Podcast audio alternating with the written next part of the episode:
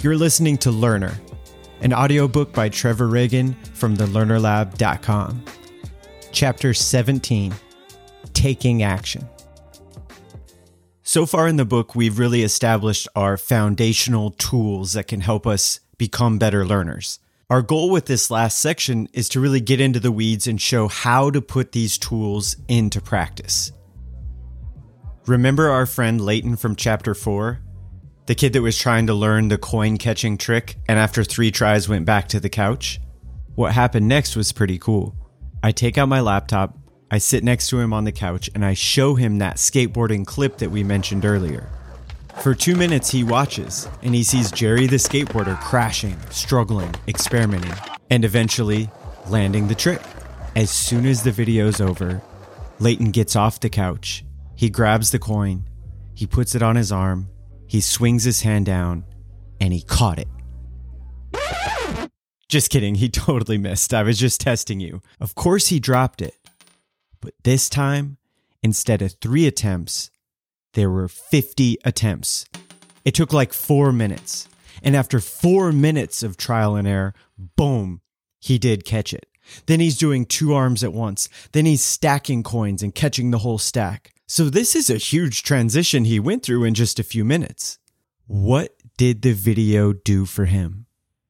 Yeah, I think big picture, the video was a reminder to him of what it looks like when we really learn. It wasn't a two minute hype up video of someone running up a mountain in slow motion with motivational quotes in the background and rocky music playing. No, it was two minutes of someone actually learning, crashing, struggling, experimenting, taking action. That video helped change Leighton's mindset. It helped remind him that the struggle, the mistakes are the price of admission we have to pay to grow.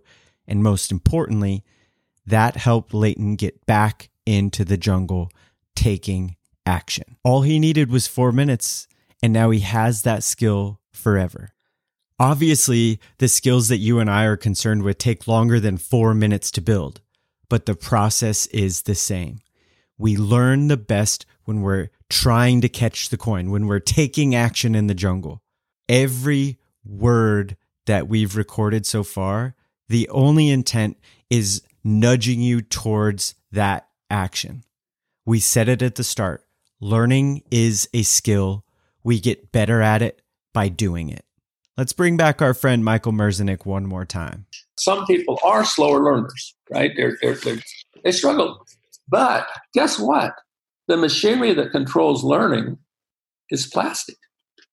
You can improve it. It's, we take people and we train them in a certain way that exercises the machinery that controls change in the brain, and they learn faster. Of course they do. And the magic is, is that once you get into a learning mode, once you're really trying to improve yourself on a regular basis and acquiring new skills and improving whatever is important to you, you actually improve the machinery that controls learning for everything you're trying to do. So it's a really good idea to get into a learning mode. Most of the time, when we talk about neuroplasticity, it's on this smaller scale. If I fire a pathway enough times in the right way, my brain will reinforce that circuit. Merzenich is saying the machinery that controls learning is also plastic, which means every time we step out into the jungle and practice a skill, not only are we going to get better at that particular skill, but we'll become a better learner in the process. So all of this can snowball. If we spend more time building skills, not only are we stacking those skills, every single time we build a new skill, we're becoming a better learner. No, I'm not saying learning to juggle will make you better at writing. You can't just trade in the skill across the board. No, but learning a skill will help you build additional skills, which is why you can make a strong argument that this is the most important section of the whole book. We're going to divide this section into two parts. Part one is sort of getting the ball rolling, starting to take action. Part two is understanding how to learn more efficiently and improve the quality of our practice and action.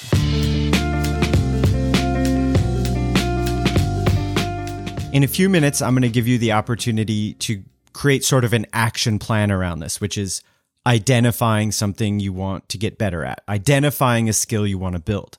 But before we get into that, there's a few ideas to keep in mind that can help in that process. First, we need to expand our definition of skills. And I know we talked about this earlier in the book, but we have to circle back. More things are skills than we realize.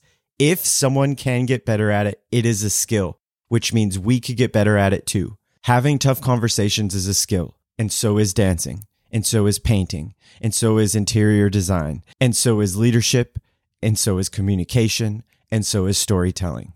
No matter who we are or what we do, almost all of our daily actions are supported by skills, which means we can all get better at what we do by focusing on building those skills.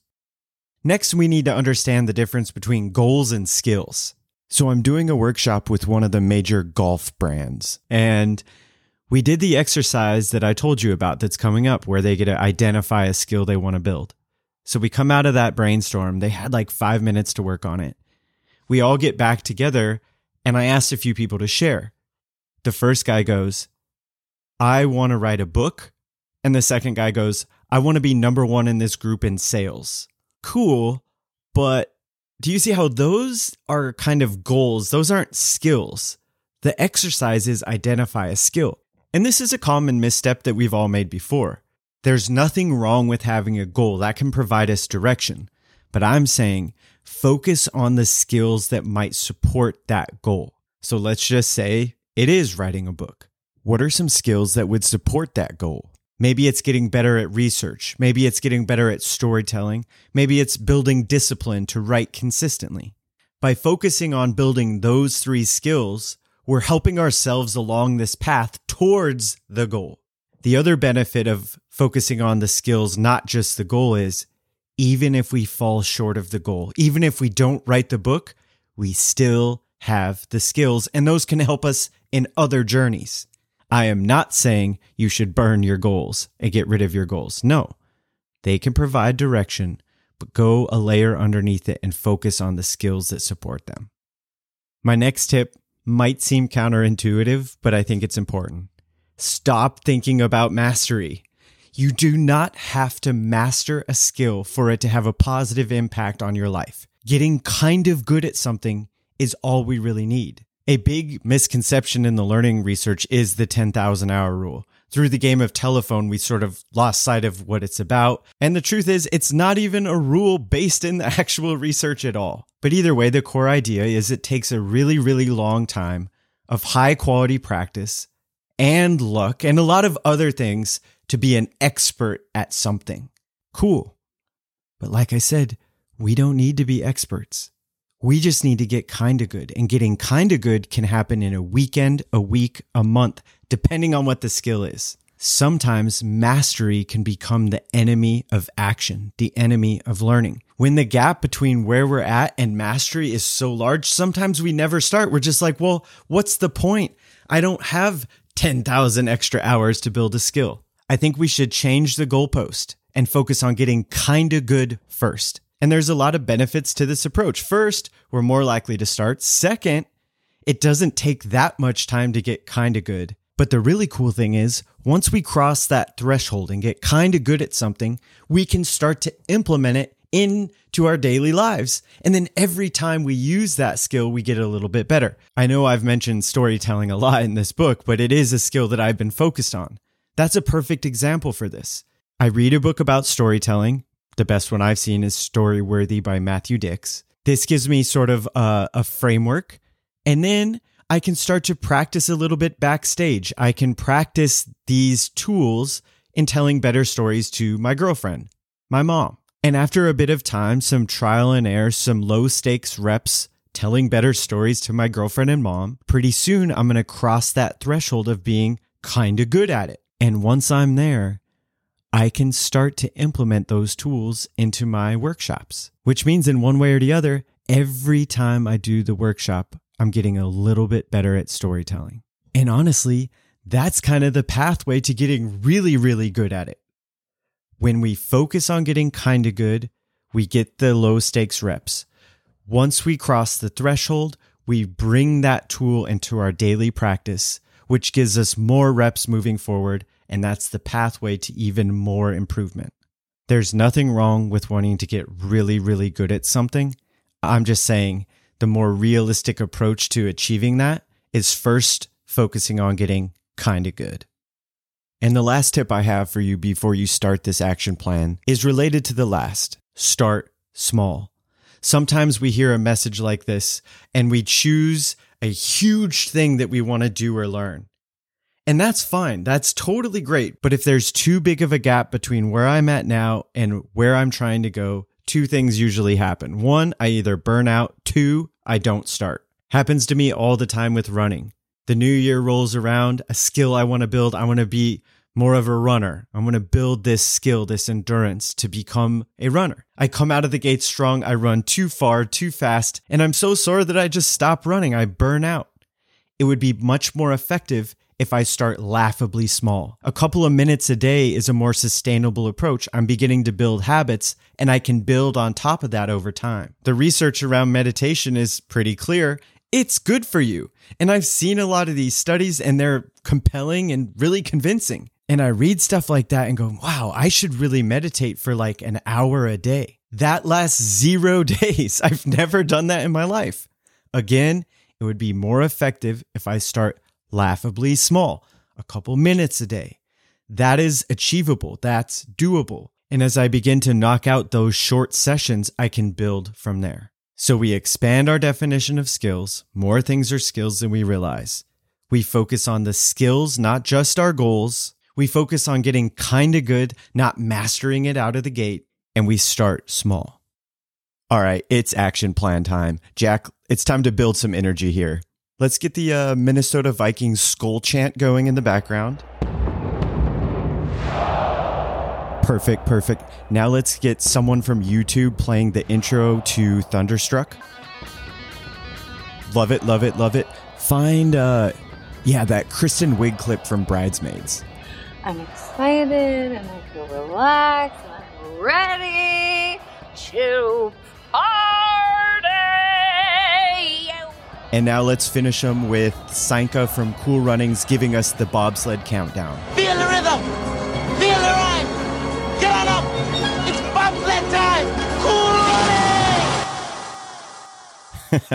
All right, perfect. I think we're ready to start the action plan now. This is going to be sort of a five step guided exercise, and I think you're going to like it. So let's start off easy. Step one What is a skill you want to get better at? Remember some of those tips we just went through two minutes ago. Next step to think about, maybe write about. Why do you want to learn this skill? Third step, we're calling it find a model. Now, it's going to be hard to do this live, so just take a mental note here. Finding a model is someone who's good at the thing, someone who's good at that skill you want to build that you could look to and learn from. This could be someone on YouTube. That's a great place to find a model. Almost any skill you identified, there's probably someone on YouTube that can show you the way. But an underrated source of models are the people around us. There's most likely someone around you who's good at the thing you want to get good at. It could also be a book. Matthew Dicks, Storyworthy, was my model for becoming a better storyteller. The upside of these models is they provide sort of a visible representation of the thing we're chasing, of the thing we're trying to get good at.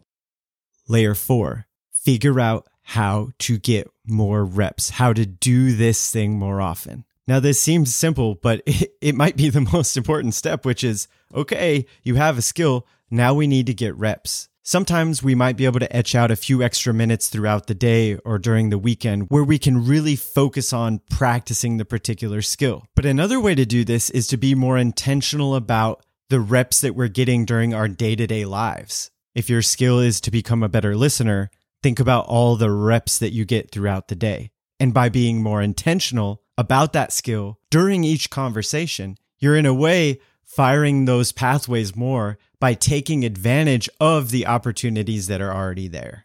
The fifth layer is tricky, which is okay, how can we start to get some feedback on our attempts, some feedback on our action? Now, depending on the skill that you select, this can come from an outside source. If it's something like public speaking, you can get some feedback from the people that you speak to. and that's great. But we don't always have to depend on others for feedback. Sometimes we can give it to ourselves. Reflection is a form of feedback. Taking a few minutes of reflection after you take action, after you practice, is so underrated. Sometimes it can be uncomfortable, but it's really, really good to do. What went well? What didn't go well? What can I fix? And what's something I can focus on during the next attempt? Also, depending on the skill, there's ways to get visual feedback. You can film yourself doing the thing, you can watch that back and compare it against your model. What I really want to underline with those steps is that they're all more accessible than we realize. Most of them are free. Just imagine how good you could get at stuff if you went through that exercise every few weeks. The USA Olympic women's volleyball team does this. Every few weeks, they call it Declaration Day, and every coach and every player goes to a whiteboard and they write the skill that they're going to be intentional about during those few weeks. Declaration Day seems awesome, just like the anti talent show seems awesome so many times in my workshops when I talk about Declaration Day or the anti talent show, people's eyes get big and they're like, wow, I wish I could do something like that.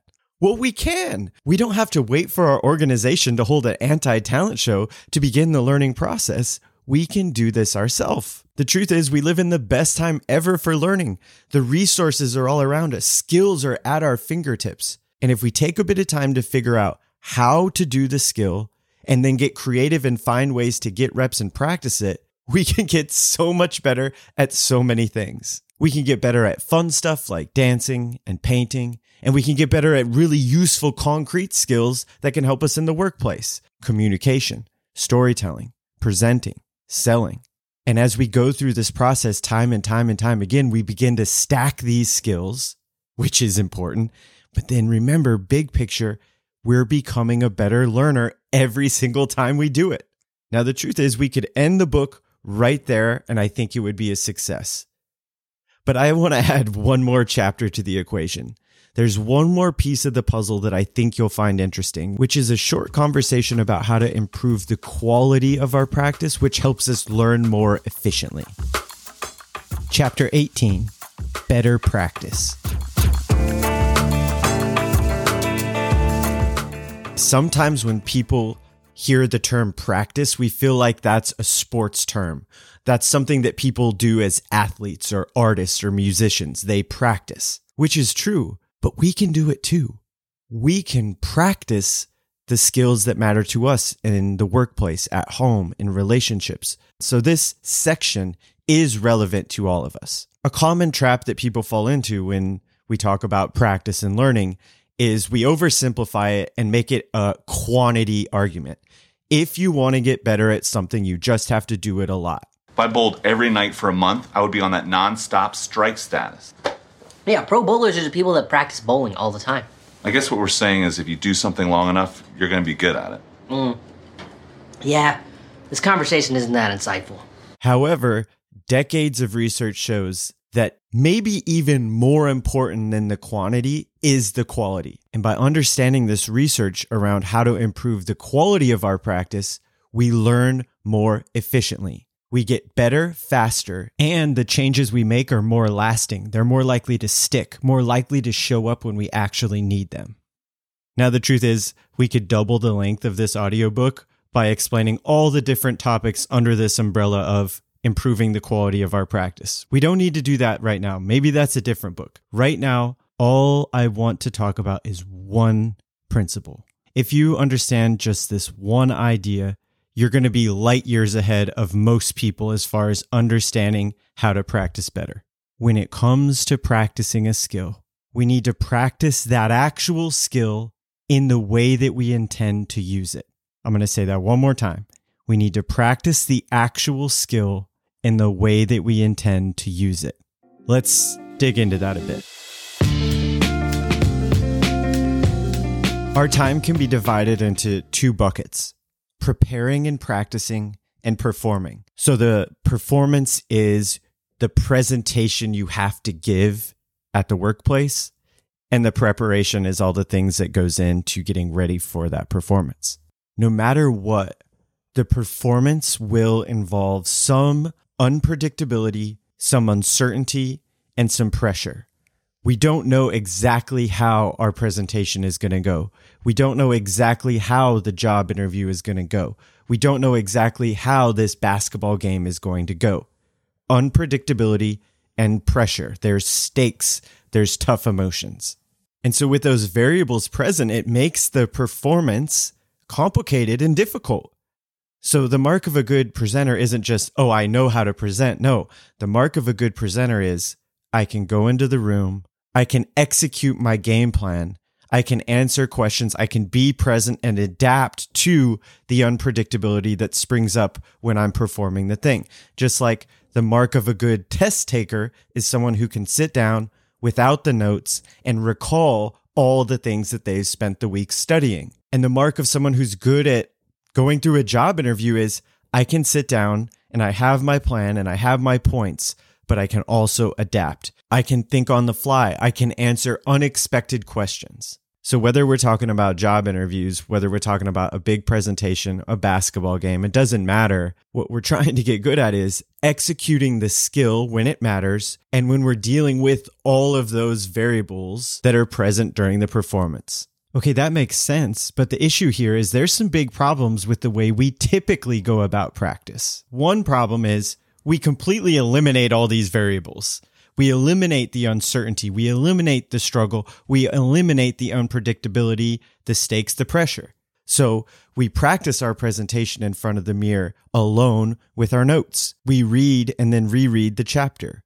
We zip through our flashcards. And Major League Baseball players love batting practice where the coach is moved in, throwing slow meatball pitches that they can connect with almost every single time. As we mentioned when we talked about the bus drivers and cab drivers, when you do something that's highly predictable, highly repetitive, our brain kind of slips into autopilot. So that's kind of empty action. We're not going to grow much from that type of practice. And perhaps even more importantly, is yes, maybe we're practicing this skill, but not in the context that we're going to actually need to use the skill. Let's go back to the jungle tiger and zoo tiger comparison the performance, the game, the job interview, the presentation, that's the jungle. There's uncertainty, unpredictability, there's struggle, there's pressure. However, the way that most of us practice eliminates those variables, so it's a lot like the zoo. And essentially, what we do is we practice in the zoo, but then we expect ourselves to perform in the jungle. So that'd be the equivalent of taking a tiger that spent its whole life in the zoo and releasing it into the jungle. How is it going to do? Not so great.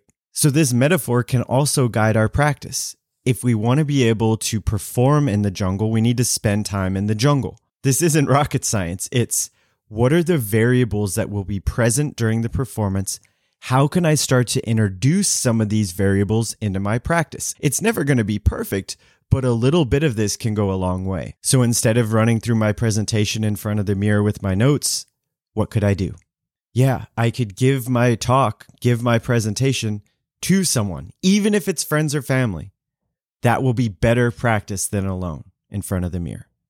Now, again, we can progress up to this. There's nothing wrong with getting the hang of something alone in a more like zoo environment, but we do need to venture into the jungle and start to introduce some of these variables if we want to practice at our best. And the other thing we have to keep in mind as far as like, okay, the context of the performance is we usually don't get a bunch of like warm up tries before the real thing.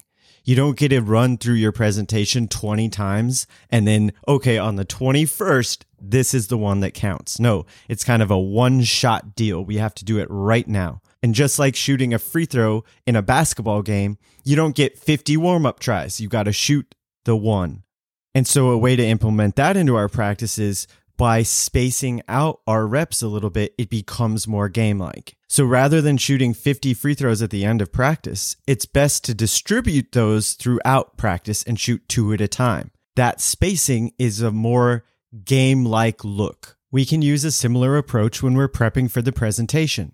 Rather than going through it 10 times back to back to back, which gives us a false sense of progress, we feel like, oh yeah, I got it, I got it, I got it, no big deal we can space these reps out. By creating some space between the attempts, it becomes more game like. And we have to be a bit more focused and intentional every attempt. That starts to illustrate the other benefit of this type of practice. The other upside of starting to introduce some of these variables that we'll see during the performance is it makes the practice a bit more difficult. And as we said, when we compared the bus drivers and cab drivers, when practice is a bit more difficult, when there's a little bit more unpredictability, a little more struggle, our brain stays out of autopilot, which means we're more focused on the action, which means we get more out of it. So this is really improving the efficiency of our action. We're not wasting our time with empty autopilot reps. Remember, the big goal of this section is to understand that golden rule. We need to practice the actual skill in the way we intend to use it. And incorporating these variables helps prepare us to execute the skill when it actually matters. Now, every word of the golden rule is important. Think about that first section. Practice the actual skill. This brings us to the other big problem with traditional practice. So many times when it comes to practice and learning, we practice and do something that's not even the skill that we're chasing.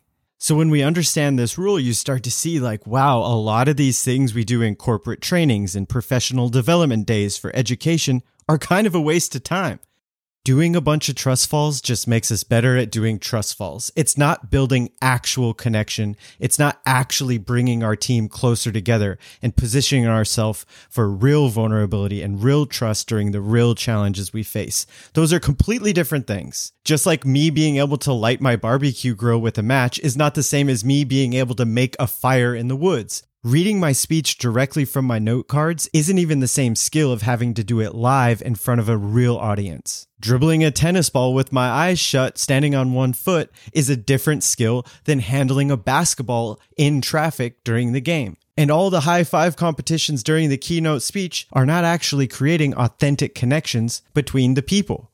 To build the skill, we have to practice the actual skill. If you want to build actual trust, it's about being authentically vulnerable and having tough conversations with our people. It's about working through real challenges and real problems together, not falling backwards off of a table. If we want to be able to start a fire, we need to rub the actual sticks together in the woods. If we want to give our presentation to an audience, we need to practice in front of others. If the goal is to develop a better handle, we need actual defenders. We need to dribble through traffic where people are actually trying to take the ball from us. And real connection is built not when we're running around the conference room giving each other high fives. Sure, that's fun, but real connection is built every day in every real interaction we have with the people around us. Those are all moments to be more present and to ask better questions and to have better conversations. We have to practice the specific skill in the way that we intend to use it. When we engage in this high quality practice, we do learn more efficiently and the progress we make is more likely to show up when it matters. That's the good news. The bad news, I guess, is this will be more difficult. We will struggle more. We will make more mistakes. It will be more comfortable to run through the presentation alone in front of the mirror than giving it to your partner. It will be easier to do fake activities and trust falls than to actually build trust and connection. When we practice properly, it's going to be more uncomfortable. There will be more struggle. There will be more mistakes. And we need to understand that that is part of this process.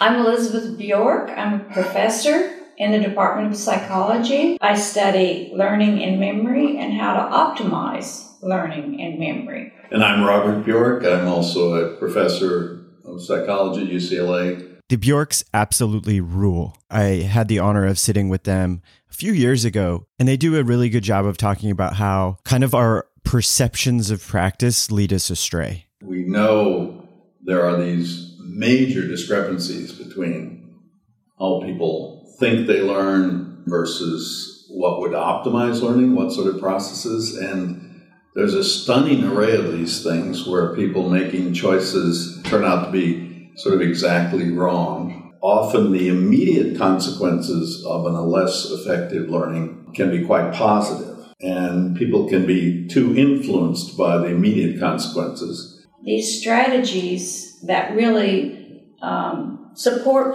current performance, they're very seductive. They make the student feel, I'm learning. This is easy. I'm getting it.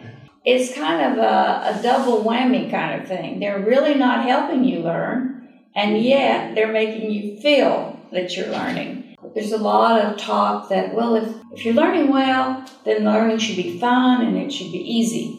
And actually, those are warning signs that no, you're not learning well. That it's it should be a little bit of struggle, a little bit of confusion. It may should it should feel difficult, and yet you're overcoming those difficulties. That's when you're learning. The strategies that make us look and feel good in the moment are actually not encouraging real learning and development. And the strategies that encourage learning and development create more challenge and struggle, make us look a little worse and feel a little more uncomfortable in the moment. And that's where the book comes full circle. All the tools that we've unpacked in this book are going to help us do this.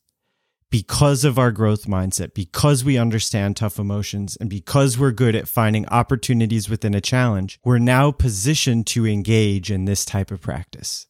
Engaging in high quality practice is spending time in the jungle. And as we said in chapter one, that was the goal of this book. Now you know what that means, why that matters, and most importantly, you have the tools in your pocket to help you do that more. And that's all you need. You don't need me anymore. The fun part starts now, though. You get to go start learning new things. And that's exactly what I hope you do. It's going to be a bumpy ride for sure. There's going to be mistakes and struggle and setbacks. But with these tools, you're going to be able to stick on that path, start stacking skills, and become a better learner. Have fun.